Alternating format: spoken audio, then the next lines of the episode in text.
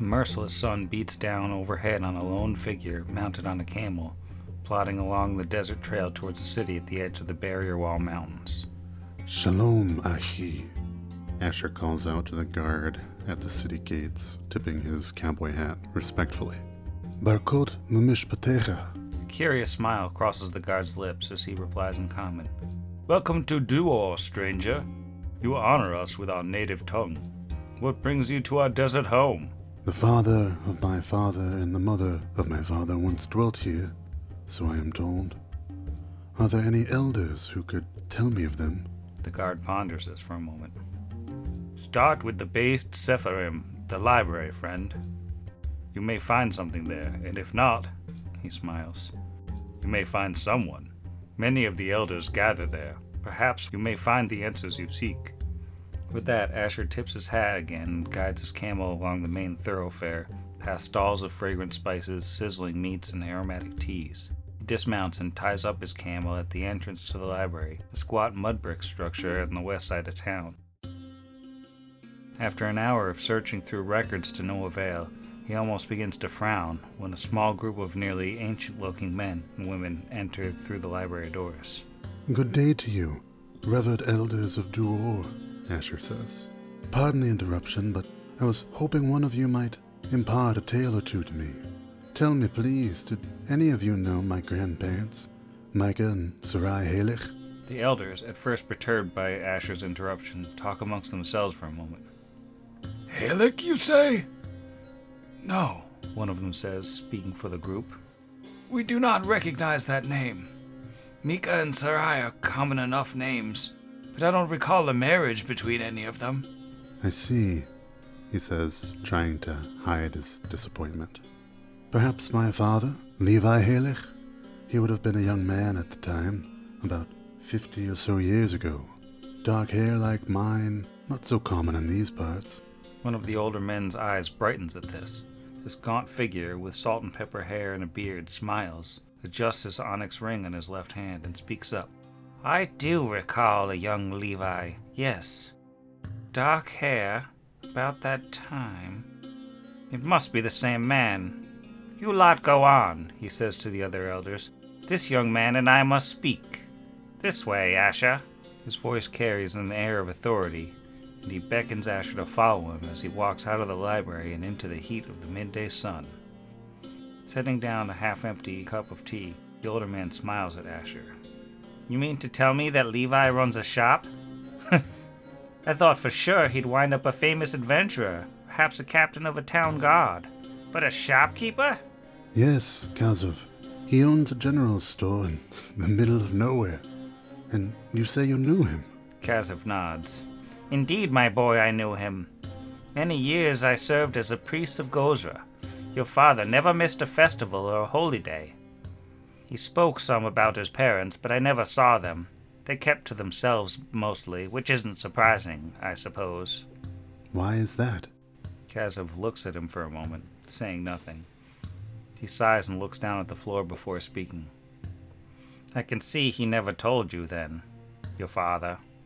Never told you about what happened. What do you mean, Kazov? Do you mean about what brought them to Thuvia? He never wanted to speak of it. Kazov nods. Well, I can understand that. I imagine fleeing to another plane in the middle of the night would be traumatizing to a young man. To tell that tale, well, perhaps we need something stronger. Asher drinks deeply of his tea and shakes his head. No, no, thank you. Fleeing another plane? Were my grandparents traveling? Did something disrupt the journey they were on? An awkward silence fills the room. Kazov clears his throat. Do you mean that you do not even know that, Asher? Don't know what you are? The son of a shopkeeper in. Where did you say that town was again? Geb's Rest, but what do you mean? Know what I. For a moment, it seems like Asher can't keep his eyes open. What? What? He asks groggily. The mug slips from Asher's fingers, crashing to the floor as he topples out of his chair. His vision begins to blur as Kazov stands, smiling triumphantly, and walks away. For a long moment, All Asher can hear are the man's footsteps retreating, and then everything fades away. This is Pot Against the Machine.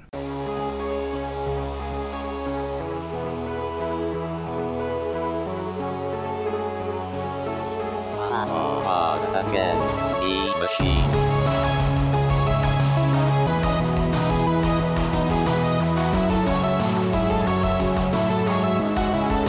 Against the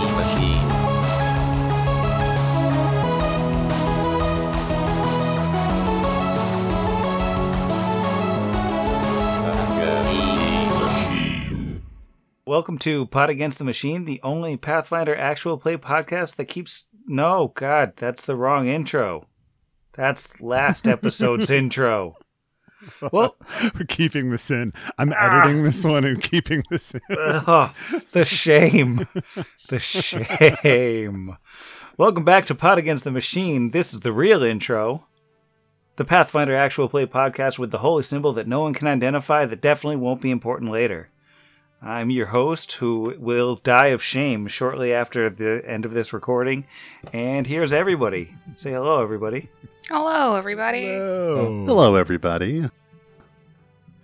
We're coming in hot with a high energy pod this week. Pew pew. Yeah, buddy. You're Really just embodying that high energy Oh. right there. I'm so tired. We'll cut all this out. This is fine. When last we left the very capable four, they had journeyed all around Torch trying to figure out the holy symbol of the purple haired woman and her association with Garmin Ulrith and Garmin Ulrith's apparent business associate, the elf who conveniently disappeared after she was told Ulrith was chased out of town. And then everyone basically decided it was time to rest and then get back into the mountain. So I believe right now it is morning. Day has broken over Torch, and we are ready to go back into the darkness. So we elected to sleep in the correct of the like the correct one of three buildings that are referred to as the foundry, right? Uh, I know we disambiguated at the end of the episode because I've just been mashing them together, but we we did just break into Val's house and pass out there again, right? We didn't break I think in. two of you did. I think the re- my recollection was Vargas went back to the Chapel of the Wanderer. Mm-hmm. Asher went back to the Evercandle, and where you two ended up, Caldera only knows. Pretty sure the two of them broke into Val's house. We did not break in. We politely requested entrance, and this child let us sleep in her home. Yes. And it was Kind of totally attached normal. to the the rush. Okay. So Kira knocked on the door and gave some sort of distraction while Brixby went around the back and crawled through a window. Canon now. Wow. Solid two man job. I like it. You gotta be careful, she's got that pan. It's true. It's mithril. why this continues to be so funny to me. Just sleeping in the house when there's an inn that we're allowed in right next door. But every time I think of it, I just can't not break out laughing. No, no, we, we really wouldn't want to impose on you by sleeping inside the inn. I'm sure your bed would be just fine. You don't have to worry about it at all. You have to remake the bed, Yeah, you can just sleep on wash the the floor. sheets. Let me just- Come on, yeah. it's fine. Hey, hey, we'll just sleep in your home. Uh, seriously, we do not mind. Your dad's not using this bed. It's fine. It's cool. Oof. Ooh, He's okay with it. We saved his life. We saved his life. it's true. So we all met up. Asher was like, "Hey, let's relight the torch today." Everyone was like the Monty Python rejoicing. Yay! Yay. We're gonna get some water breathing, right? Gonna go to go to our boy, hmm. the Gear Father. The Gear Father was gonna make us an offer. We can't refuse.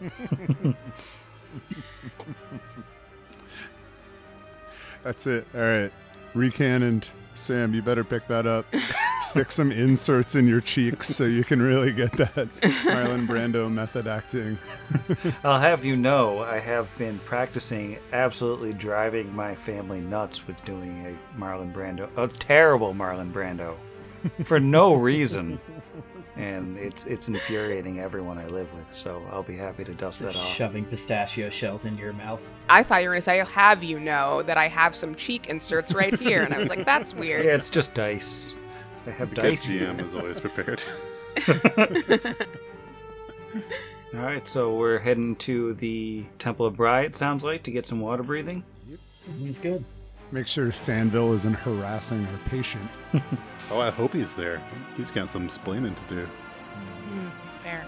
No sign of Sandville uh, this early in the morning. Not a whole lot of activity around, but the doors to the temple are always open. And if you Do we smell Sandville? there's a faint whiff of Sandville in the air. He's definitely in town somewhere. You'd have to triangulate. It can linger for up to 18 hours, as Brixby has learned, unfortunately. so, not a not a solid indicator of his presence necessarily. And it looks like um, the Gear Father's in the back, but when when he hears the door open, uh, he comes out and mysteriously, instead of wearing his armor coveralls with all the tool belts and stuff, he's wearing a, a nice fancy suit. He's got a little mustache now and his hair slicked back. Um, "Hello, my fellow adventurers." no, he doesn't. I can't keep that up. for Is he eating an than- orange? Ghana Bane sleeps with the fishes. I told you it was bad. Now it's just turned into Mylan Radley. All right. Uh, he says, "Hello again. Uh, what can I do for you?" Can we have some more water breathing, please? And maybe talk to our friend? Ah, yes, of course. Uh, I'm afraid M- Master Bane's condition is, is essentially unchanged from yesterday, but you're welcome to speak to him, and I can cast water breathing on all of you when, whenever you're ready. Um, Father, has he had any more visitors? You mentioned Sandville. Insisted on seeing him. Has he come back? Ah, yes, he, he did come back uh, yesterday evening.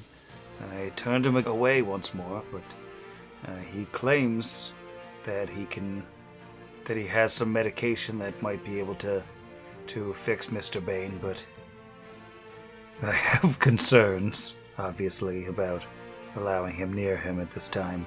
Understandable. I am the first one to offer a cautious approach to anything Sandville pulls from his pocket, but he does have odd connections it might be worth looking into. Just don't let him inside. Just take it from him. Anyway. And with that, he'll head back and go see Connor. Connor is propped up in a, a bed they've got for him, and uh, he's, you know, looks very much the same. Uh, he's awake and alert now. Looks like he's had you know, his restorations for the day, so his mind is is conscious, and he smiles when he sees you and, and shifts himself about on the bed. Um, he says, "Hello again. To what do I owe this? Uh, the pleasure of this visit." Well, first, we wanted to thank you for the um, free and extended use of your home. We do appreciate that. I think some of us are maybe looking for some sort of validation there when we're just saying it's not needed. So thanks for your house. It's great. It's a, it's a good house. Yes, you are, of, of course, welcome to my home, but uh, you do know that I, I own a tavern. Perfectly comfortable. We just wouldn't want to impose the housekeeping, the the fact that you'd have to get the little magnetic cards to us. We just continental breakfast just for us to set up. Too much, too much. Don't worry, don't worry about it. Uh, we'll just we'll we'll scrape by with your bed and bathrobe. It's quite comfortable. it's a good robe. He sighs. Yes, uh, of course. Uh, thank you for, for considering me in your lodging decisions. His, his bathrobe is a wondrous item that resizes to Brixby when he wears it.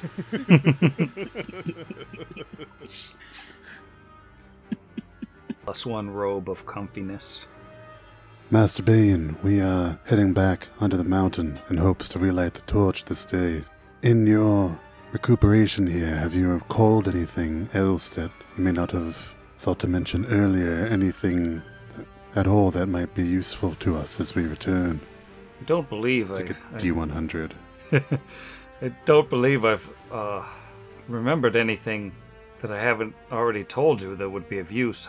It seemed that there were multiple decks to the, the craft, But my investigations uh, uh, of the structure and, and it's, it seemed that at least some of the decks have been completely crushed and they may not be accessible at all, but there's definitely some more of the ship intact. Obviously, someone sealed that door in the cave. They're somewhere in that ship. Uh, Brixby is gonna elbow uh, Asher right around the knee area. Do you think we should show him the letter, tell him about Garmin, the power relay? Or is it the less he knows, the better right now, because we don't know who to trust? I certainly have no doubts of his trustworthiness, but in his given in his current state, I just don't know how much this information would yield. Yeah, I suppose you're right.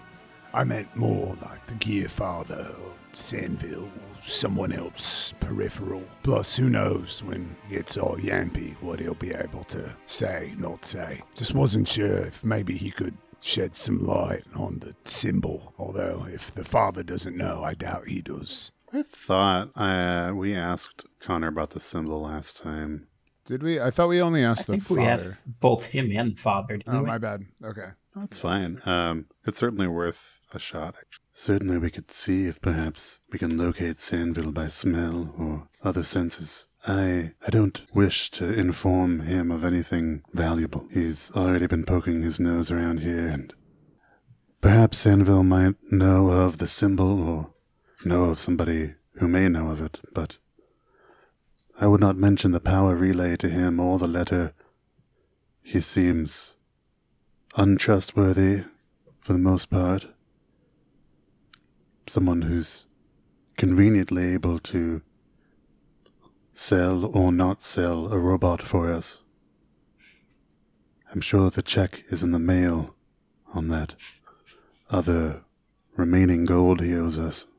Yeah, no, I understand. You can't trust anybody that has many of those tiny little uh, trees hanging from his rearview mirror in his Buick. It's like 35 of them just jangling up there. It's covering something. But I agree. I, um, I think the Gear Father knows to keep it hush hush. Uh, no one should know about the power relay. And probably not gonna, you're right. Unless like Gearfather is just like working on it, basically like on Connor, and it's just like, hmm, yeah, attending to you. No, he's got it in the, the next room over in sort of his private office, which is basically a workshop. He's just got a cardboard box over it. Got tuned to the oldie station. They've got a separator made of a curtain, and he makes sure to slide it all the way closed. You know, Vargas will say, I agree about not telling anyone else. I don't think that Sanville Tret is involved in any of this, but he's a criminal and a coward. I don't trust him to keep it secret if the wrong people come asking. No, but perhaps he might know a little bit more about Garmin or Nick Shariel or this purple haired woman. We could inquire as to their whereabouts without revealing too much of our motives. Yeah, I'd agree. Think that if we do get any information out of him, we have to uh, present it divorced from other sensitive information. But we can worry about that if uh, we fail to find our own answers under the mountain, I suppose. It's, it wouldn't be prudent to go looking for him now. We'll be wasting the time of the spell. I'm glad that people aren't sick anymore, but I do think we should try and fix the torch. So if we can do that without Sandville, that sounds like a good way to keep him um divorced from the information. If we can't, then we can, you know, push him in push him in some mud because I've heard that's a good way to make people talk. Excited to get under that hill, gang. I can like feel it. Go get into a big long robot combat. So, are we heading under this mountain, or is we going to see Sandville? What are we doing? I do believe we are headed straight under the hill, not even to be waylaid by teenage miscreants kicking a can by the awful lake of tears and sorrow, or whatever its name is. Weeping Pond. The Weeping Pond, yeah. yeah. That's its nickname. Yeah, they're off somewhere else playing kick the can ball. So, yeah, the Gear Father gives you uh, your six hours of water breathing, and you get to climb into that stinky, stinky water. And um, won't make you roll swim checks for that. We've been through all this a couple times before. And um, after 40 feet under the water, you emerge dripping wet with stinky water in a uh, moldy, uh, dark cave. Uh, the corpses of beetles still uh, sitting where they were shot to death horrifically just a few days ago. Vargas is gonna keep light on his arm, just recasting it every time it runs out. Are they still glowing, Sam, or is their luminescence gone? Uh, yeah, two of them are still glowing. One of them has gone out. Wow, that's so like wild. one d four days after they die or That, I'm like, yeah, no, it's been three months since we killed these beetles. Or, you know, three days. Yeah, the torch should honestly move over to like all beetle light. it's like clean energy, good for the grid. Vargas absent-mindedly pulls the leg off and starts chewing on it like a drumstick as we're walking by. That seems like some like Kelid like carnival treat or something like that that you would have. Fried beetle legs. Climbing up the uh, little ledge and heading through the, the way you've gone before. Mm-hmm. So I think Brix will take a long, hard look at the place where we found Parda's body again. Uh, just like it through the room. Kind of always just gives him the creeps. Conversely, Kira will pointedly ignore it, pass right on through here, and stand over here with the frog. Oh yeah. God, that thing's got a stink. Yeah, there's definitely a a hanging pungence in the air from the various corpses, including but not limited to the horrible frog monster that blinded a couple of you. Again, just a few short days ago. But uh, turning south from there, uh, if you head down that long, narrow corridor, you once again come to the four way intersection with a scrap pile to the north, the hallway you came down behind you, and then another narrow hallway uh, leading off to the southeast, and one to the southwest, where uh, there is a mold infestation. Vargas will stare down that southwest tunnel and uh, call to Brixby, who he sees going off down the end, and say, "The uh, the Skulk woman. She mentioned there was something in there with the mole, didn't she? In that letter." She did, buddy. Um, I'm wary. I have spent a good deal of time, you know, below ground. The things that grow here, not good for you. Sam, can we roll anything on this? Because I didn't have knowledge nature last level. Is there anything that we can learn about this mold? Yeah, you can roll knowledge nature um, now that you have it. Alrighty, got a plus eight, no headache. Let's kick it off. 13 on the die, that's a 21. Uh, with a 21, you can recognize the mold infestation down there, especially from the um, precipitous temperature drop in the cave around it. Uh, this appears to be brown mold, uh, which feeds on warmth, drawing in heat from anything around it and using the energy to grow. Um, it normally comes in patches that are, are small, around five feet in diameter, and the temperature, um, the reach of the cold effect that it has, um, reaches for a good 30 feet around it. Um, and it can be so cold that it actually hurts you if you get close to the mold. Um, any fire brought close to the mold uh, will cause it to grow wildly fast, but um, if you hit it with a cold effect of some kind, um, it will kill it very quickly as it's uh, not naturally heat desiring.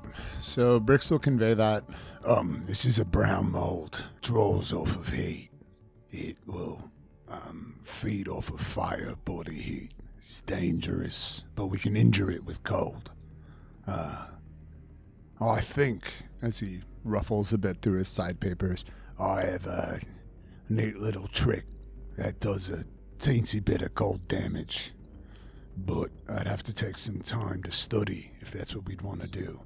I could also possibly deal a little bit of cold, but like you, I would have to wait until possibly tomorrow in order to do it. Yeah, I left a couple of slots open because I didn't know what, what to expect down here. I could definitely prepare Ray of Frost, which I assume is what you're talking about as well. Um, I have two cantrip slots open, so I could throw it in there, but Oh. it would take 15 minutes of us just sitting down there. Oh yeah, see, I didn't do that. I would just have to wait till tomorrow to do it here for us. I mean, similarly, Asher, since you're so freaking cool, you could probably just walk right in there. Wouldn't even Thought know. had crossed my mind. Seriously, what do you two think? If there's more of this stuff, we should have a way to fight it. I don't think I have anything cold, nor am I particularly cool, so I can't really help here. But, Brix, if you have something, we can wait. 15 minutes is, or however long, I don't know, mechanically, because I'm a character, uh, is less time than tomorrow. That's true. What do you think? This, when Seth left that note for us, she talked about leaving these worthless items that they couldn't be bothered to carry, that were in fact worth quite a bit. The fact that she mentioned this body makes me wonder if perhaps it might be worth something either financially or informationally. Perhaps not, perhaps it would be, you know, merely an expenditure of time with little gained, but as Kira has expertly noted, 15 minutes is decidedly less time than a day. Excellent. Um, then I'm gonna take this second to uh, study this spell. I just gotta go over the words here. Um, what's cooler than being cool? Eyes. oh, I'm sorry. I'm going to cut that out. I was just listening to. Don't you dare. Don't. You can't just- cut it. No, you that- could always do what. I do for spells and just translate that into another language and say it. Yes, my Uh, my it's cold in Latin. There must be some rat folk in the atmosphere. Um, all right, cool. Since it's just gonna be a, a 15 minutes, I'll I'll do that. I'll also throw disrupt undead in my other open slot because I feel like there's a chance we might run into undead still. Question.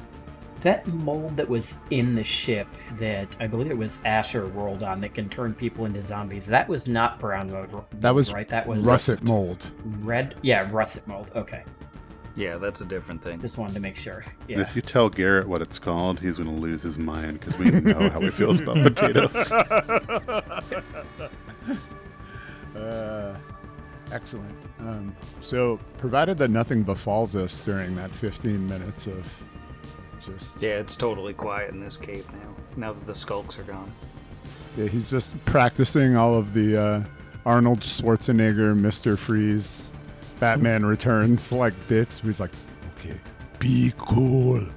um, but yeah, no, he's totally ready. Meet you. As Robert Frost once said, let's take the road less traveled here. And uh, with my ray of frost and my marginal knowledge of American poetry, I'm going to sidle down towards the cold mold. All right. Uh, I would ask you to make an attack roll, but it's basically you're attacking the floor anywhere in the room. So even if you miss, you still hit it. Uh, instantly, instantly upon contact with the uh, ray of frost, uh, tiny cantrip though it may be, the uh, mold shrivels up and turns a sort of darker, sickly brown, and um, this dead patch just spreads quickly through the entire patch, and it all just dies. well done. Yay, Brixby. And the the white lines of frost on the floor um, and on the walls are, are disappearing, turning into just condensation. Um, there is still um, like a layer of brown dust uh, on the ground around this uh, body that is uh, slumped against the eastern wall. Uh, looks like a human. Can we uh How long are those tongs? those like Oh, the grippers. Yeah. Uh, they're just um, reach into the next square kind of thing. But the hazard in the room appears to be gone. okay. I just wasn't sure if I should just drag the body out respectfully with a pair of oversized pliers or not. Salad tongs. Um, okay. And I'm gonna head on in there. Hopefully not disturb any brown dust. If you want to make a perception check as you come in here and sort of are looking at the body. That's only a four, so that's a twelve for Brix. Unless it's a high tech or mechanical body. Uh, it is not a high tech or. Oh, is that a five? Yeah. well, with a five, Twelve. uh, you think it might be a high tech or mechanical body, but it's actually DC 12 on this perception check. Uh, to note strange ribbons and filaments of rust colored fibers growing uh, along his spine, his throat, and the chest of this dead body. Is that like a subsequent knowledge nature roll, or is that just like a grimace? we just grimace kind of It'd thing. be a nature or dungeoneering. it's both the same for me. It's a plus eight. With a ten, that's an eighteen for either. Doesn't matter which one. Beats my 11. Beats my 17. Also got a 10, but I have one less than even in the stat. Well, Brixby and Vargas both know that this is indeed a person who died of a russet mold infection. Um, so it doesn't look Oh. like the brown mold killed him, but it has um, kind of frozen him, and he um, prob- it's probably halted the progress of the russet mold in his body. so there's no vegepygmy, vegepygmy coming out of him because he basically froze after he died. Is he still frozen? Not really, no. But do we know if that killed the mold or did it just like suspend it? Like, is it going to start turning him into a zombie now or is he. We think he's okay? Um, do you think? I mean, with those knowledge checks, you think there is a non-trivial chance that if you don't deal with the russet mold on him, uh, he's gonna have a vegepygmy kind of chest burster. Do we know what dealing with russet mold entails? Um, you know, it's um immune to fire, uh, so that wouldn't work. But um, things like alcohol, um, acid, or a spell like remove disease um, would work to cleanse him. Uh, Vargas is going to step up and just start shooting it with acid splash over and over again every spot that he sees the mold. And that, that works. The dead body absolutely does not put up any resistance. Um, now you can roll a knowledge local check um, to see if you recognize this particular person Yeah, before he starts before you melting. burn him with acid. Oof. Natural one. I do not recognize him. Anybody else? Seven plus an eight makes a fifteen for Brix. Beats an 11. Beats my 8. Well, I think in a, a previous trip into Torch, um, Brix must have run into this uh, guy who was a, a man named Gerald Sonder, um, who's an ad- adventuring type, but he probably doesn't know much more about him than that. I think his name is Gerald Sonder. I, I'm not sure if I, he was in a party that hired me or maybe we were both on a ship coming up the Sellen. But, ah, yeah, he looks like he's had a rough turn of it. Um, So is his body now that we've burned the stuff off of it safe to transport? Yeah, if you've done um, acid splash on each of the areas um, where the mold filaments were, then yeah, it's it's uh, in a bit of rough shape, but it it's safe to pull out of here. um, you all down for pull the, out the old- normal? Yeah, I was going to say the normal empty the pockets, throw them in the dead friend blanket. We've got this routine down pretty set. The standard DFB. Yeah, uh, but first we grab the the white key card from his pocket. Mhm. We don't want to forget that. Yeah. Also the um the fungal defoliant that he had in his pocket and didn't have a chance to use. Passport, driver's license, social security for the purple haired lady. Well, All that stuff. We're gonna open Sadly- credit cards in her name. Sorry. Sadly, he doesn't have anything all that interesting. He does have a Masterwork chain shirt, um, a set of Masterwork thieves' tools, a Masterwork hand crossbow, five bolts, several empty potion vials, and 75 GP. Currently wearing a mundane chain shirt, Masterwork would be an upgrade for Asher. Yep. You know, it just reduces ACP by one, but it's pretty dope. This uh, clearly must have been someone with Connor's party. If you recognize him from town, we probably should have tried to get a uh, running tally from him before we left of who all was in his group, if he remembers. Well, uh, oh, we I- can think of it next time. While we are currently in the business of extricating bodies from under the mountain, I'd like to think that we could just clear this place out and leave the pall bearing to someone else. I don't want to get a reputation for being creepy. More than we already have. Yeah, Asher would take the few minutes to uh, properly don, to undon. We'll go with remove. remove his mundane chain shirt, and then don the masterwork chain shirt. Which now this horribly burned corpse is wearing like a perfectly fine armor. And Asher is definitely not conspicuously wearing masterwork chain shirt with acid Wait, so you burns on it. put your armor on the corpse? Oh, I guess I didn't To, need to do that. to be polite. It's the only All right, edit that respectful thing to do. yes, it's it's a it's a tradition in my homeland. Put your clothes on the dead people you stole them from. We don't want It's anyone not to be stealing suspicious. if you give clothes back. That's true. All right, yeah, I don't put regular armor on the corpse. That's stupid.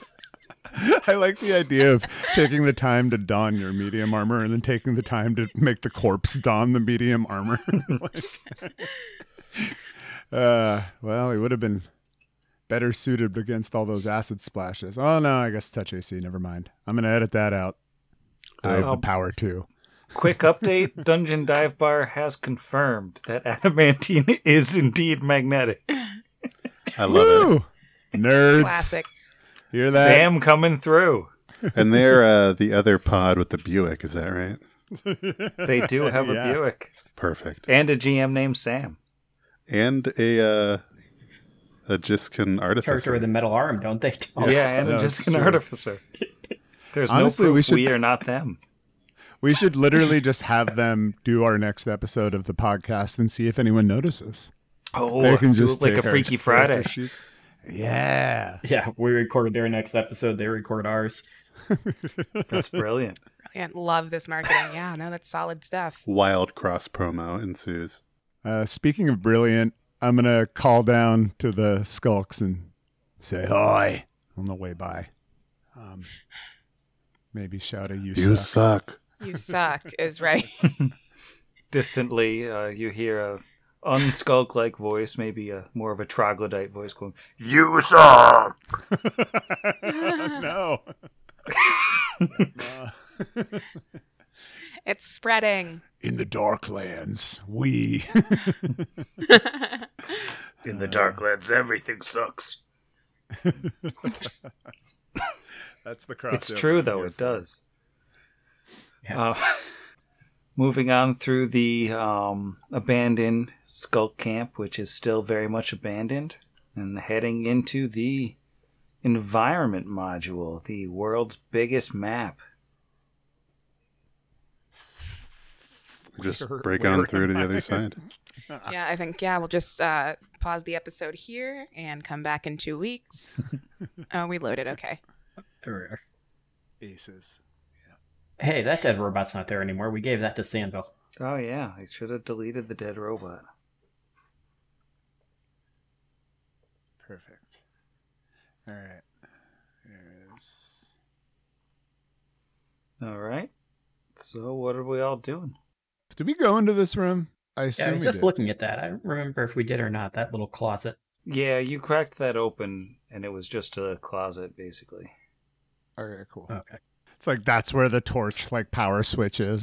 it's just the whole It's just a big button that says torch on off, It's a master breaker. Just written in common. I do think it's important that if we do find the way to turn it on, that we spend half the episode deliberating, leave, then come back, possibly turn it on. Then got to make the audience wait for it. To answer the question about that little room on the bottom, that room is just a um, twisted mass of metal and rubble. Um, Everything just smashed and fell in, and there's nothing recognizable in there anymore. And let me just ask you, as you head out of this cavern and through the um, and, and onto that path that you found and continuously abandoned, uh, who's the first one out of the cave? I'd say probably Brix, right? Because I've just been Yeah. motoring the heck down these hallways, and I'm normally the one who is checking for traps and getting electrocuted. Next question for Brix. Uh, does an 18 hit your flat-footed AC? Oh yeah, you mean my flat-footed AC of 11? I think so. Yep. that flat-footed that AC. flat-footed AC, mine? Why Well- yes. As you step out of the cave and into the desert, which is now hot and um, decidedly desert like, you get punched in the mouth and and take um, seven damage from Oh the my god. punch to the mouth as you see standing in front of you an old friend, an old friend with four arms. Hetuath stands What? living What? In all his undead glory and has just punched Brixby in the face. punched He has no swords anymore and he has no cool cape, but he's there nonetheless. And I'm gonna need everyone to roll for initiative. Wow. Gotta say, didn't see that coming. Am I here? Um, yeah, He you punched were and retreated. So it was Okay, like cool. right as you were emerging from the cave. He just yeah, I didn't know if popped he out. has like go-go gadget screw you Brixby arms that could just whack me around the corner. Wow. Gosh, was not waiting for or did not expect Yeah. ready to action sock the rat. Um, Unanticipated. It's a very specific ready to action. If a rat folk emerges from this door, Punch rat. I'm ready to punch it.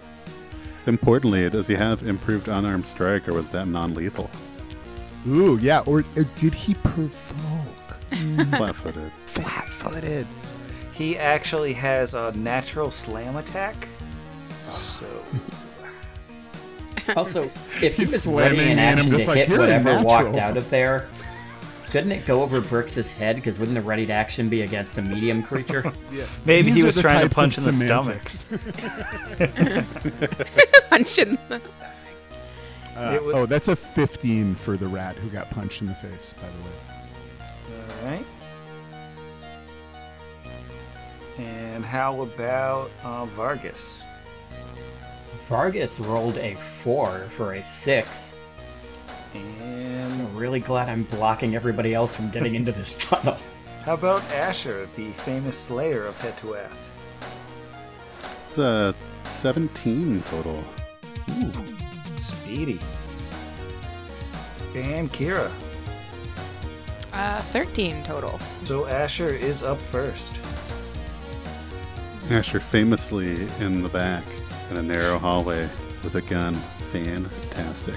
Uh, so, out here in in Happy Desert Land, I know the ceiling is pretty domed. You know, pretty domed. That's, that's one of the dumbest things I've said. It's a dome. Uh, I know the ceiling is a dome here, but starting in this cavern exiting tunnel chamber of excellent description. How how tall are the ceilings? Good lord, that was difficult to get out with words. Um, you're in an area where the um, you're in kind of a cavern where back at the beginning of it where Vargas is standing, it's uh, probably about 15 feet high. But by the time you get to the mouth of the cavern, um, these sort of sheer rock walls open up to about 25 feet high. Um, and you can't see the sky from the cavern. It has, you know, stone ceiling. But um, out beyond, you know, it, it looks like outside kind of natural sky now, now that the power's back on. Cool. Uh, then Asher is going to. Uh, he's going to do a daring vault. You know, why wait when he can spend a grip point in the first round of combat? uh, and he is going to attempt to jump up uh, to get enough height here with his movement. Uh, he could probably probably only get about let's see five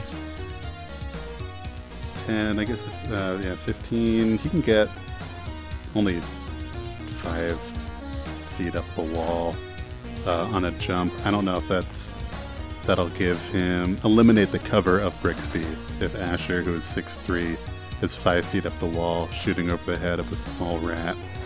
Yeah, I'd say you have, you have a good angle then. Uh, Brixby's so small and you're.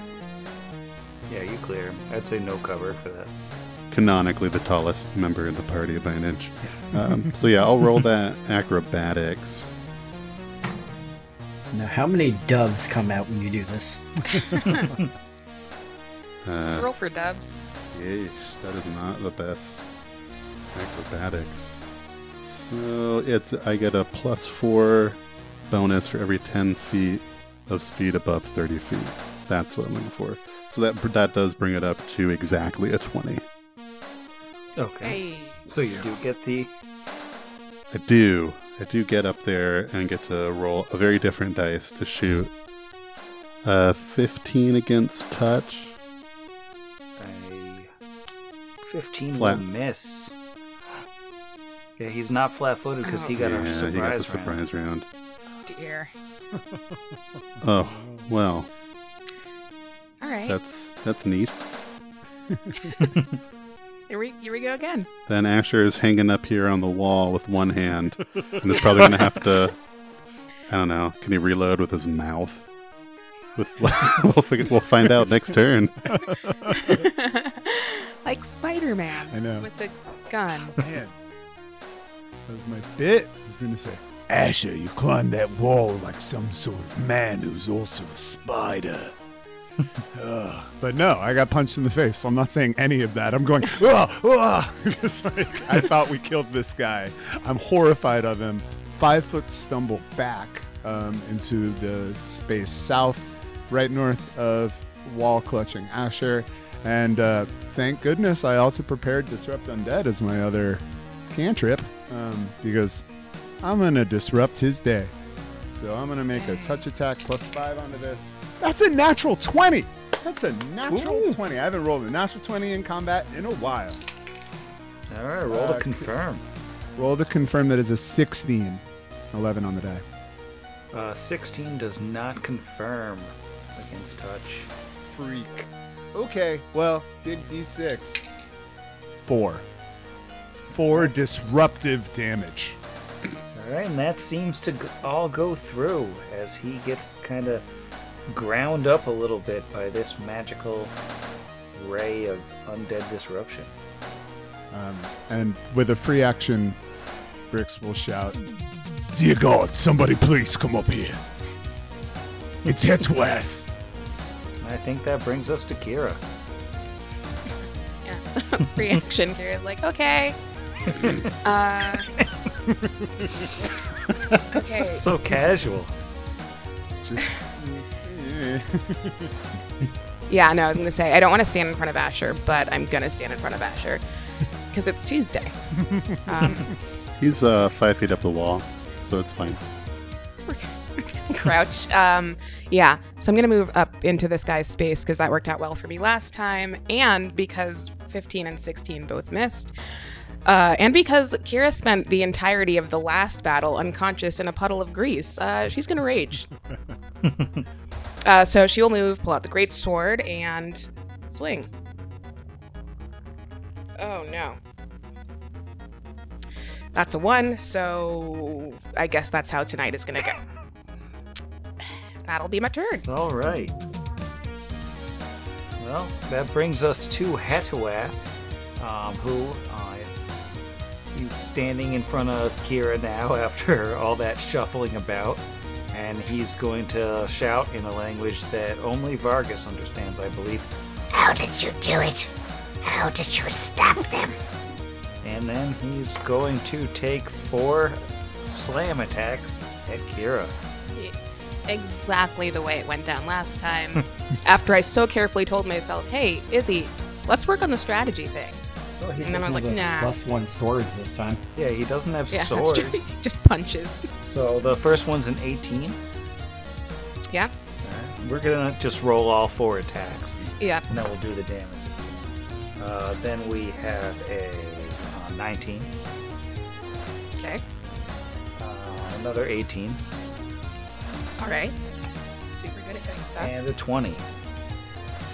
I'm gonna be so annoyed if I spend this entire battle unconscious again. Let me just get out, you know, an extra d6 or two here. Can I scurrying swarmer with a corpse? Does that still count as flanking? I, I don't mean anyone in particular. I'm just wondering. Put it out there. Uh, that's a total of so 32 damage on four slams. Did you can? Oh, was that a twenty total, not a nat twenty? Okay, as I say. hey, Right, that you was- confirm? Oh, Hold no, on. that wasn't might... a nat 20. It was that with his modifier. Oh wait, we're level we're level three now. Okay, I so I took. Let me just check my feats. Okay, we're good. like that could be bad, but no, we're fine. Aside from 32 points of damage. I was really looking forward to this being my redemption arc. and now I'm at 5 HP. You'll live forever. Well, here we go. Well, he is finished, and now it is Vargas's turn. Okay. Because Vargas is going to remember this even though I don't, because it was only two days ago for him. Uh, what were his weaknesses as a Juju zombie? Or like strengths? Because I know Asher rolled on it and got it, but I cannot remember them myself. Well, I don't know that he had any specific weaknesses. Well, it wasn't weaknesses, like what's he, um, uh, his, like, strong against immune to type thing. A lot. He is immune to cold, electricity, magic missile, mind affecting um, effects, and um, everything undead's immune to. He also has DR. I knew there was a and whole fire long list of resistance. yeah. Ugh. I hate this guy so Uh, much. You know, before I do anything else, can I make a religion roll to see how he's back? Uh, if you'd like. Like if Vargas knows anything about if Juju zombies just keep coming back when you kill them. Uh, Okay, that's only a six, so that is a ten total. Uh, yeah, with a 10, you're not gonna. Nothing. Okay. Uh, would this square right here be considered squeezing? Um, I would say yes, that square is squeezing. Okay. Could always acrobatics through. And that's what I'm thinking, because do that a- would but- I could do exactly, but no, No, I couldn't no, because couldn't. acrobatics through an enemy square takes Double. two spaces Yeah, yeah, yeah. movement. Yeah, so I couldn't get anywhere anyway. Um, guess uh, I'm just gonna step up five feet and attempt to hit him with acid splash with two companions in the way, plus whatever he gets from that wall. So. Uh, He's so mean. Plus- and the Negative. minus four with precise shot. Yeah, so Yeah, no, I'm not gonna because I take a minus four, and then he also is gonna get a huge bonus because of all of the things in between. No, roll that nat 20. Yeah, let's see. Uh, no, that is a seven. So with my So plus- close. my minus, let's see, I get a. Oh, I actually only get a plus four, so that is a seven. Yeah, that's not gonna hit him. Okay, so I hit Kira, and And she falls unconscious. And Yeah, then no, goes out that's, of uh, rage and dies. Yeah, that's all I can really do. And I'll say, uh, you know, what, for reaction, he'll yell out, Kira, see if you can push him back further into the open or something so we can all hit him at once. bull rush, bull rush. That provokes such an attack of opportunity. Do not listen to me. Maybe she took improved bull rush at third level. I don't remember. So my uh, paladin is uh, well known within his own people for his brilliant strategic mind. Says push him into the open so we can gang up on him, and that ends his turn. All right, we are back Then- up to the incredible flying gunslinger. hanging onto the wall with one hand. Uh, now with rapid reload, it is only a move action to uh, reload. So he is gonna, I don't know, grab, hold his pistol in his teeth, grab a bullet out of his bandolier, and somehow as a move action, if you're fine with it, he'll reload. I mean, it's it. The bullet's like right here. He could back, actually he could hold it under his chin, grab it, and then like make make it work in there. Unless you unless you're gonna up. rule. Yeah, you like throw it into the air and then open your gun and it Catch falls right into the little. So that I guess that's that's totally legit your call. If he is hanging, if he doesn't really have a free hand, whether he need, whether he can reload.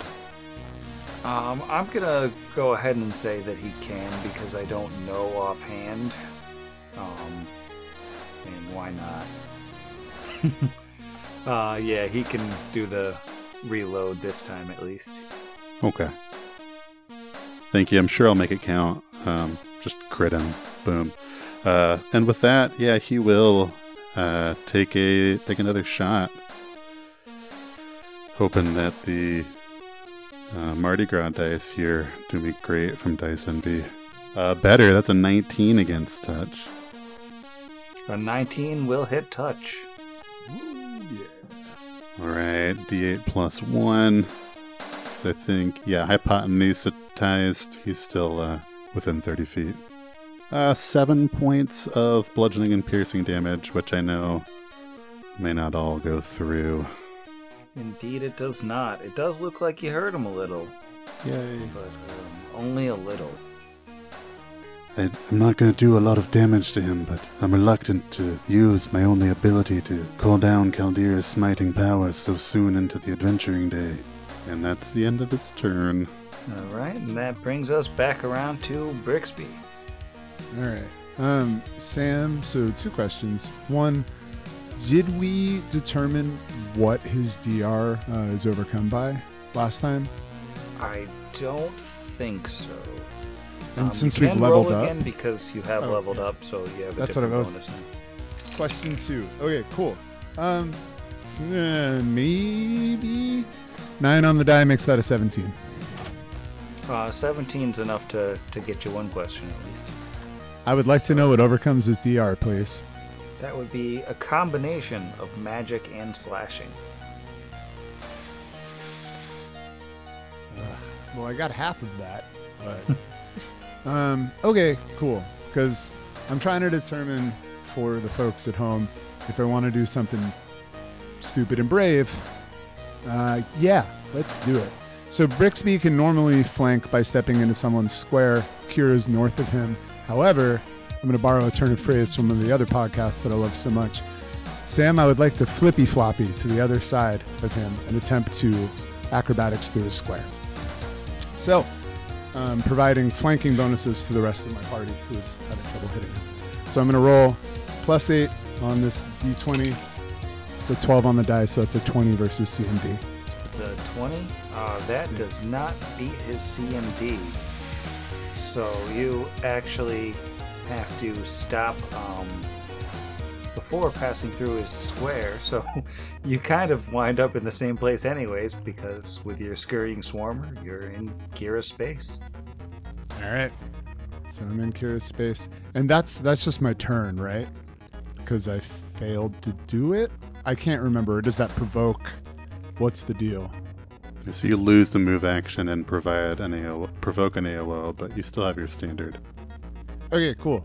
Yeah, so you, uh, so you do provoke that hit AOL. me again. Hit me again, Cap. So he will go for a punch in the face once more, and that is a 19. That definitely hits. So just a six damage. Jeez. All right. Heard and heard. Okay, so he's gonna just swing with his rapier, then um, still getting the benefits of flanking because he's sharing the square with Kira. close. Uh, do I? On a no, rapier isn't in. Oh, critical is an 18 on a rapier. So Yeah. well, that would be 23 first. 18 on the die plus five. Um, Roll to confirm. natural one on the confirm. so, Well, it's a hit Uh, anyways. but okay. Well, then it's one d4 minus one plus my sneak attack. So that's a one. Six on the first one, five on the next one. So that's 12 in total. Sneak Well, attack. total. Yeah. Finally Not too that two sneak attack die. So, I mean, that was a pretty good hit. Not all of it goes through, but with uh, the added power of that sneak attack damage, you, you took a chunk out of him. He does. I would look like to happy. thank. Uh, I would like to thank Jeff's partner for providing the only dice that have ever rolled well for me in this campaign. Thank you again. I believe that brings us back to Kira. You had a rough go of it last turn. Um, and just to confirm for listeners out there, can I push him out of the way? Recognizing it's probably not a great idea, but is it a possibility, or do I have to have a feat for that? You can do a bull rush. It um, provokes an attack of opportunity. Um, he's already used one, so you would kind of be betting that he doesn't have combat reflexes, which would get him extra attacks of opportunity. Um, Mhm. But then it would be basically a, a CMB roll uh, to bull rush him. Okay.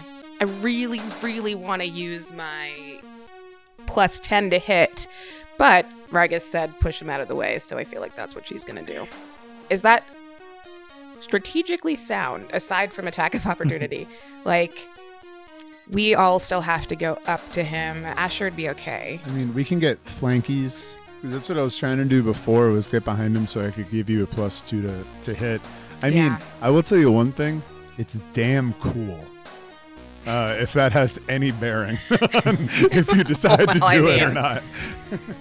It is a very cool thing to do. I think I'm gonna go for it. Okay, so then Zach, you can just add out all of the uncertainty to make it sound really cool. uh, so I'm pretty sure she's about to go down, so I want the best soundtrack for this. Uh, you said it's a CMB. Yep. Come on, dice. Uh, yeah, that's a four plus nine. So what? I don't think thirteen is gonna do it. Well, he takes a swing at you um, with combat reflexes as you uh, go to shove him, but he did nat one on his attack of opportunity, so he totally whiffs it.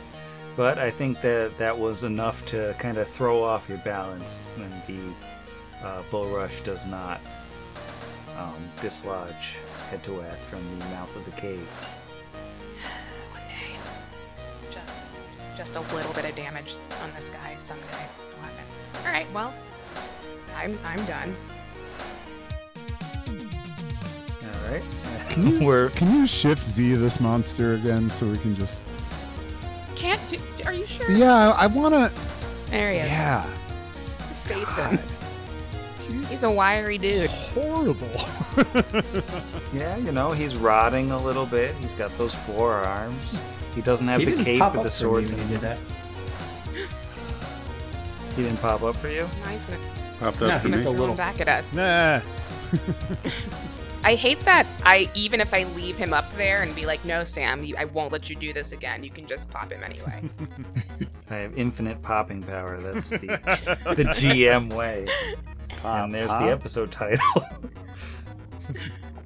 All right, uh, we're back around to Hetuath, and he's going to say Tell me, how did you kill them?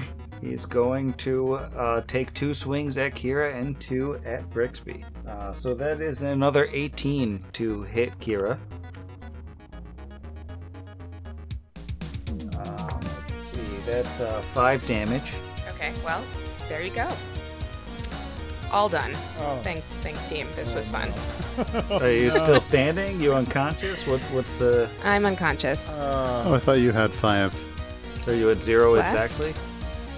yeah. Oh, yeah. That's right. Right. I forgot Which about that. Zero. way okay, worse. so Uh, are you accounting for uh, rage HP? Uh, yes. And so this is okay. Here's a fun question. This this is a thing I've been confused about for six months now. I lose rage if I go unconscious. In theory, I have raging vitality, so it might not matter. But at zero, I'm good. I would assume if the raging vitality feat, it can't.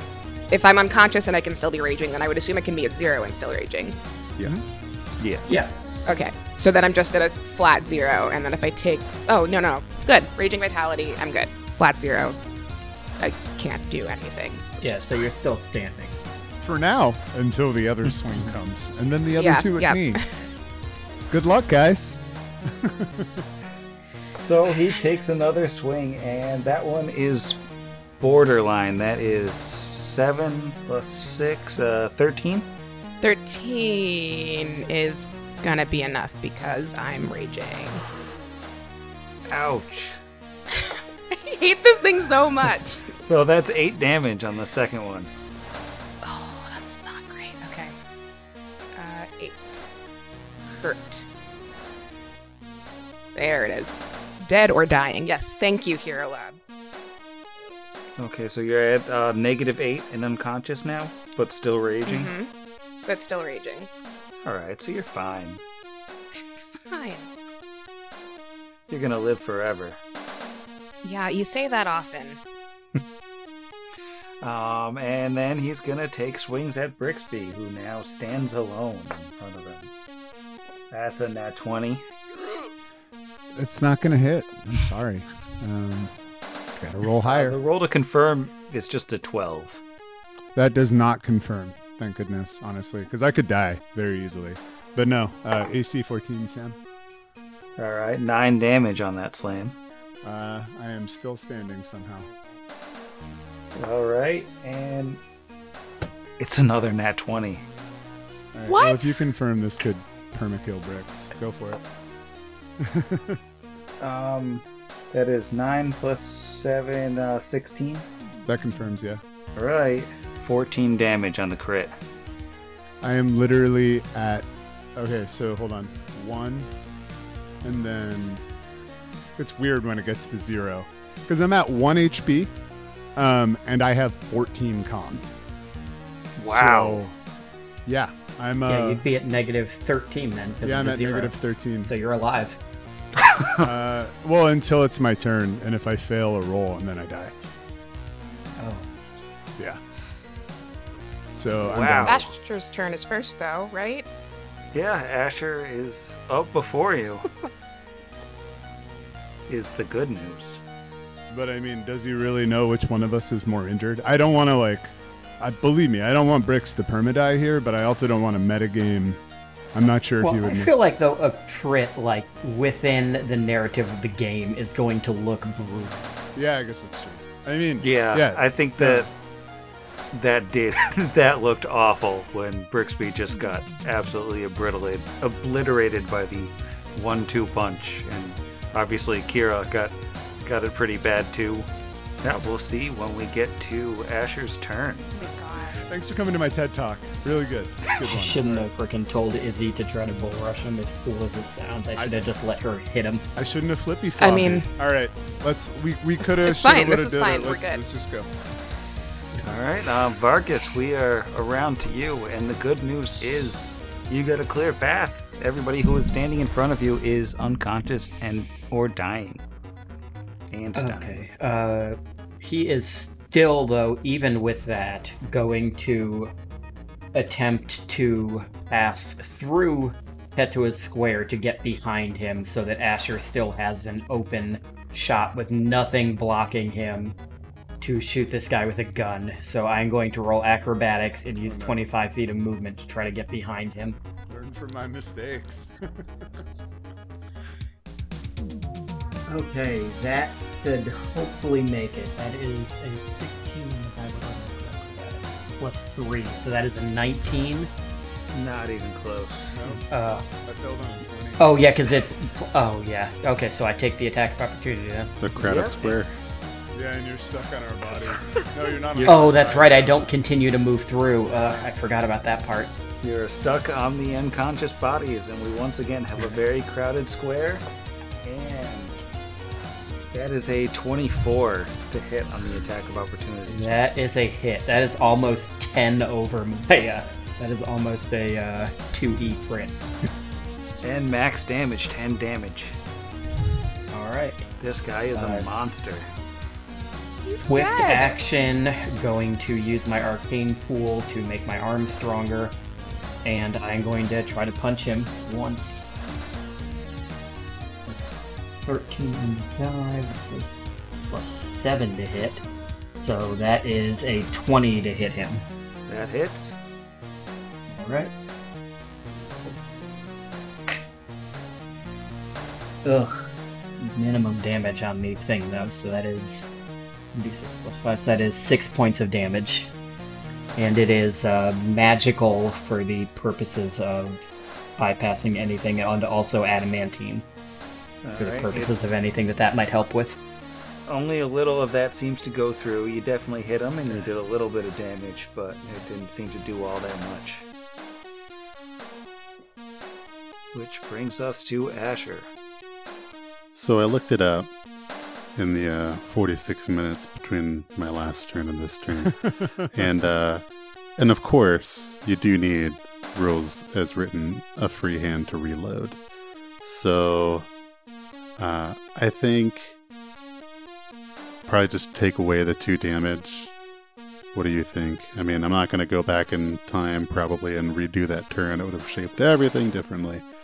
So maybe I just didn't shoot him. Yeah, that seems fair.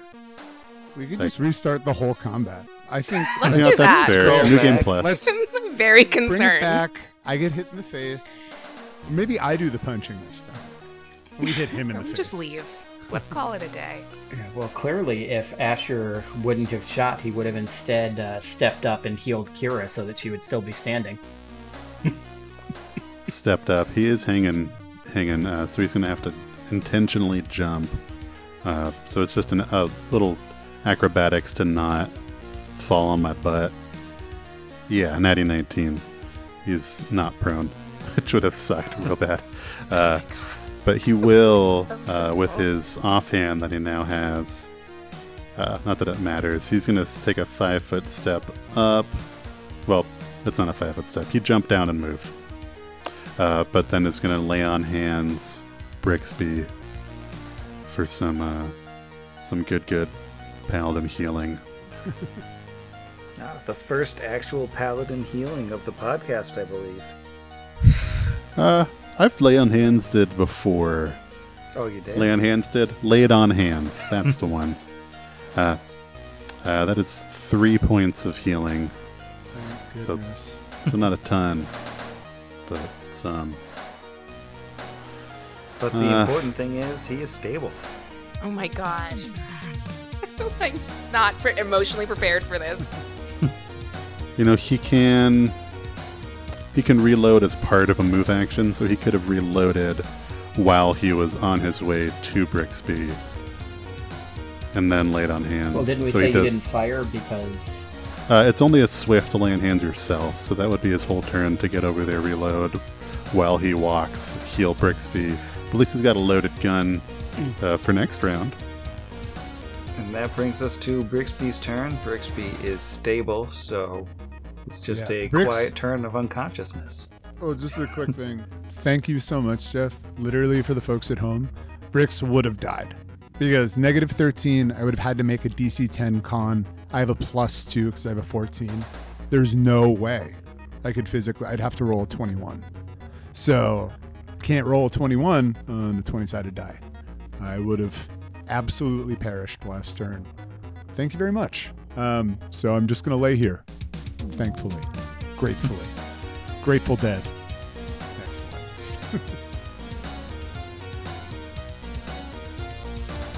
All right, that brings us to Kira. So you are not stable. I'm gonna need that con roll. Oh man, this is peak stress, team. Uh, okay, and I've zoomed out of my map. So here we go. Um, it's is it it's a D20 plus Macan mod? Yep. That's my third one of the night, and I think I've rolled like four times. So uh, that's that's a six, which is Alright, so you lose one uh, HP and continue bleeding on the ground. still dying. And um, Hetuath, who is now standing over two members of the party and staring into Vargas's face, um, he says, How did you do it? Tell me how you killed them. Gotta tell him. and then he's going to unleash his flurry of blows. That is not literally a flurry of blows. Uh, we've got a 22, Yeah, that's a hit. a 25, That's also a hit. Uh, that one, That is not a hit. and another 22. Yes.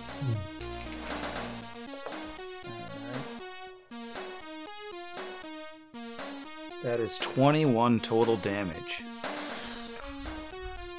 Uh, wow. Hang on. Uh, so I'm definitely down. I'm, I'm make, seeing if I'm dead. Uh, I don't think I am. Uh, So when we joked about everybody dying except for Asher before the whole fight, so uh, This is your fault. okay, yeah, I'm at negative 11.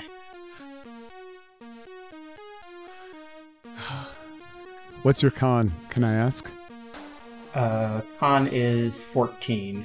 Whew. But I'm looking, one of my things uh, makes me harder to kill. Okay, yeah, so I don't die until I'm at negative 18. so I got a couple of rounds. You also auto stabilize. Oh, I also auto stabilize. I forgot about that. Thank you for knowing my character better than I do at the heat of the moment. Uh, your current character. Yeah. wow. Um, We're laughing so we don't cry. So I'd like to point out he just knocked the only person that could answer him unconscious. So clearly he doesn't care too much about getting the answer to that question. Yeah, apparently not. Well, this was fun. I really enjoyed doing this podcast. I'm glad we got an episode of machine learning out first. yep. Oh my god. This is not great. Maybe you mm, shouldn't have. My, Sorry, what were you gonna say? Oh, no, it doesn't matter. Oh, Alright. Something funny, Jeff. I was going to say, Say maybe something when you funny. said, maybe you shouldn't have used the word execute, because that's what happened to all of hmm. us after the first episode of Machine Learning was released. Wow. But it's like a totally valid, you know, computer word. That's that's what we're going to call it. Not, not a programming command. Computer word. computer word. Yeah. I work in IT, folks. All right, we are up to uh, Vargas, who is currently unconscious. okay, Vargas is going to burn his broken, not beaten to wake up and swing at this dude from the ground. Because screw this guy. Uh, uh, what's the negative from for attacking from prone? Four. Four. Okay, I'm Pretty sure it's so four. Four sounds. I have a plus seven to this and a minus four, so that is an effective plus three. So that is not a hit. Oh, what's the total? So it's an eleven. Ooh, no good. Yeah. Does Rolled he an have eight. a special taking pity on the party AC that maybe Neil Spicer wrote in there? Because maybe, just maybe, you're human, Neil Spicer. Just maybe. So yeah, he wakes back up, swings at him, and then collapses again and goes back unconscious. And that's his turn. Are you? You lose a point on that, but you're not destabilized. I'm not destabilized. Oh gosh. Okay. I am unconscious and stable at negative twelve now. I need to be so much more less sober for this whole game. That We'll cut that part out too. Don't do drugs, kids. That brings us to Asher, the only conscious member of the party. Uh, another quick retcon. Doesn't affect anything. I just misspoke when I said it was a move to land hand somebody else. it was a standard, but I didn't use a standard last turn, so Brick still lives forever. Uh, it's in the rules. If you lay on hand somebody, they're immune to Juju zombies for 1d4 days. Uh, super obscure, but it happens. Uh, well, he does have a clear shot. Uh, and yeah, I don't think there's a whole lot that he could do to to to one shot Hetuath, except for roll a crit on this attack. Um, so he is going to call down the smiting powers of Caldera Zuzaristan and smite evil so he can bypass all of that ugly DR. Uh, unfortunately, that's a Swift, so he can't use anything else that's cool for a Swift. But that's alright. We're going to roll uh, the. Oh. We're going to roll the blue within blue on this one. I feel good about that choice. Uh, and hoping for a nat 20. That's all I need. Just a, just a nat 20. No, uh, but it is a dirty 20, so, excited. that's gonna gonna hit touch, and it gets some smitey bonuses on that anyway. Um, Yeah, the uh, dirty 20 will hit his touch AC. So he is considered an undead creature. Uh, so I do get to do uh, an extra uh, two points of damage per paladin level on this. So it's going to be a, a d8 plus five. Very nice.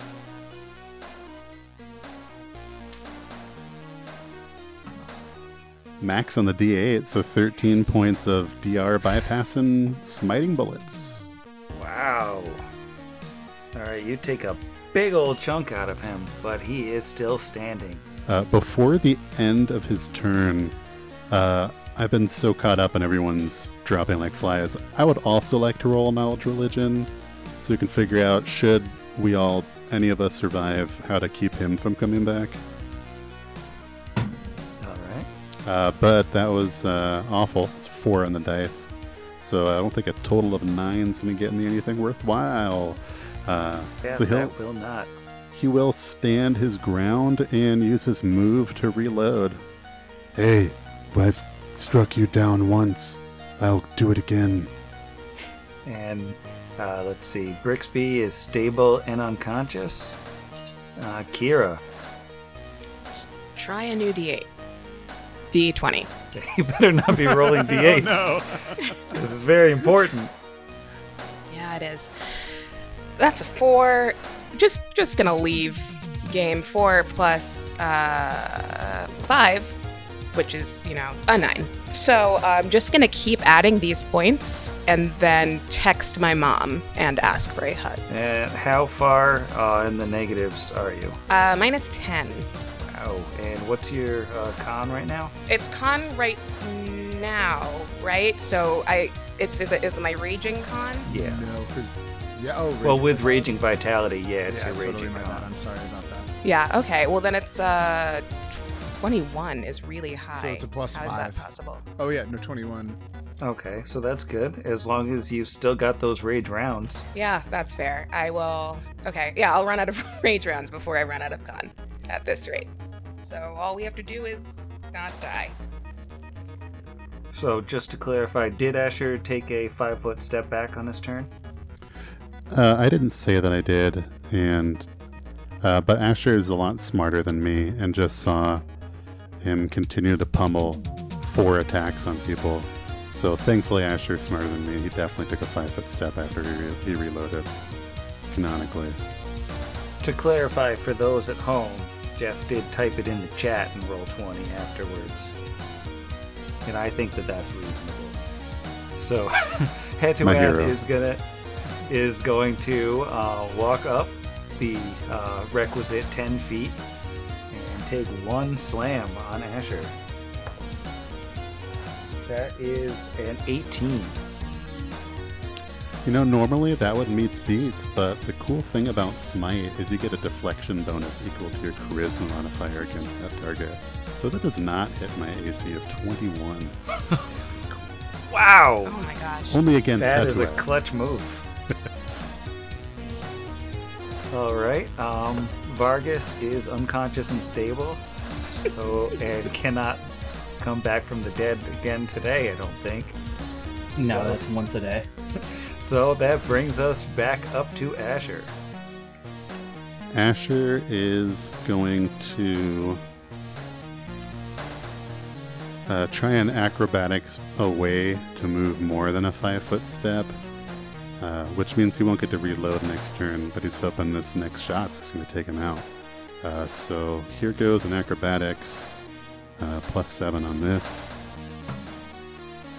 Uh, 21 against CMD. Uh, Nope, he's gonna take a swing as you move back. Uh, but that is only a 10. Awesome. Uh, so he will move back uh, to where he can still have a clear shot here.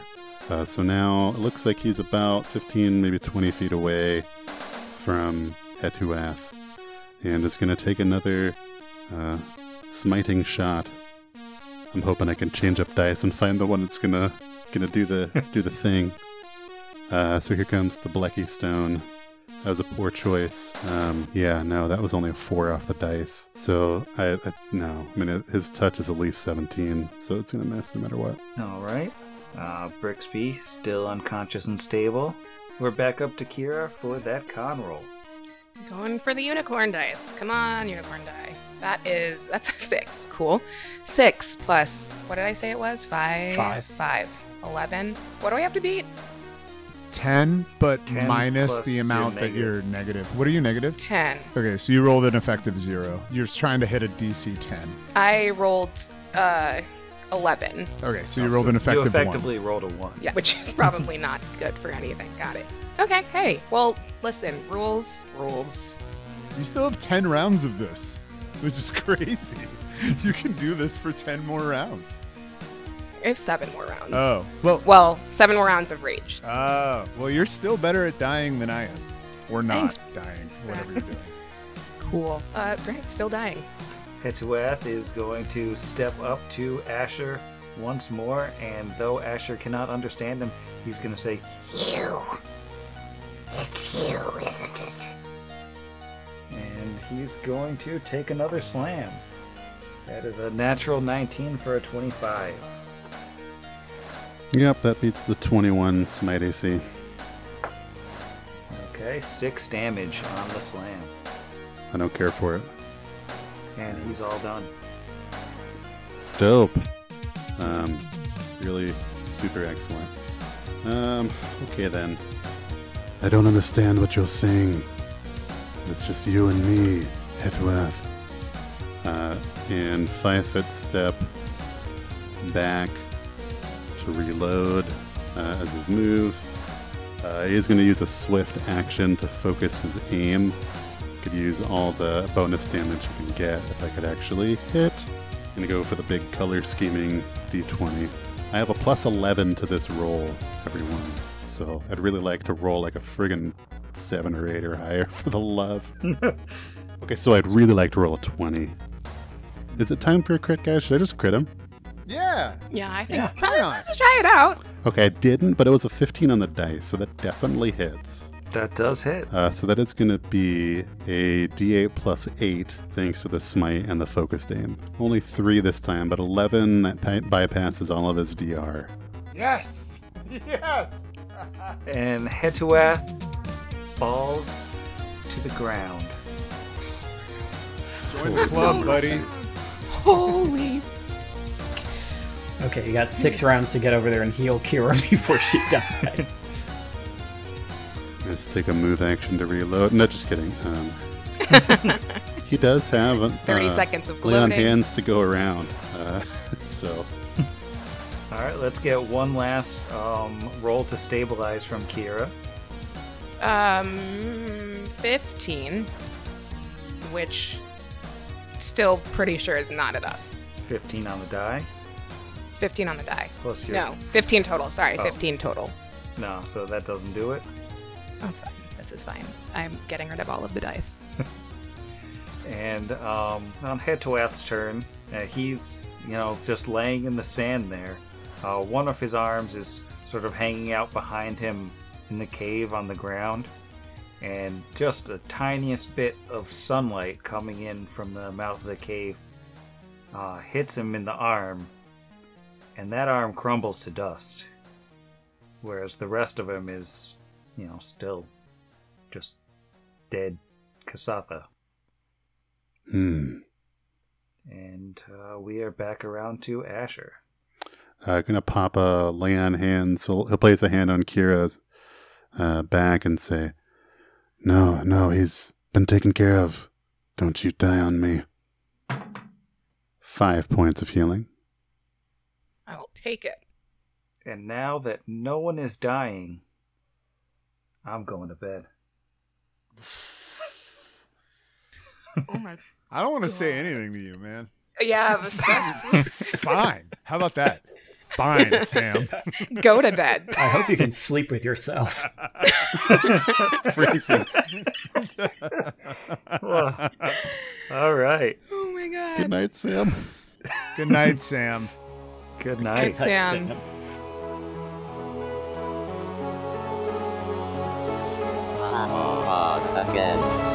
machine.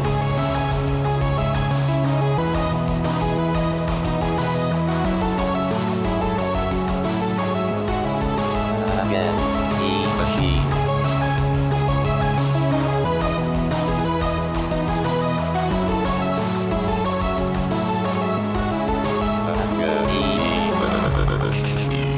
Hot Against the Machine is property of its creators, all rights reserved. Pathfinder and the Iron Gods Adventure Path are properties of Paizo Publishing.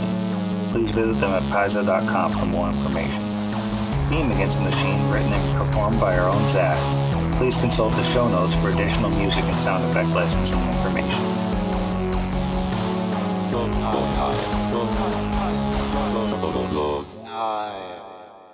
Dang. Dang. Dang. I literally thought we were going to get TPK'd. Yeah, so did I. Also, Izzy, never listen to me again if I tell you not to attack when you have a plus 10 bonus. For the love.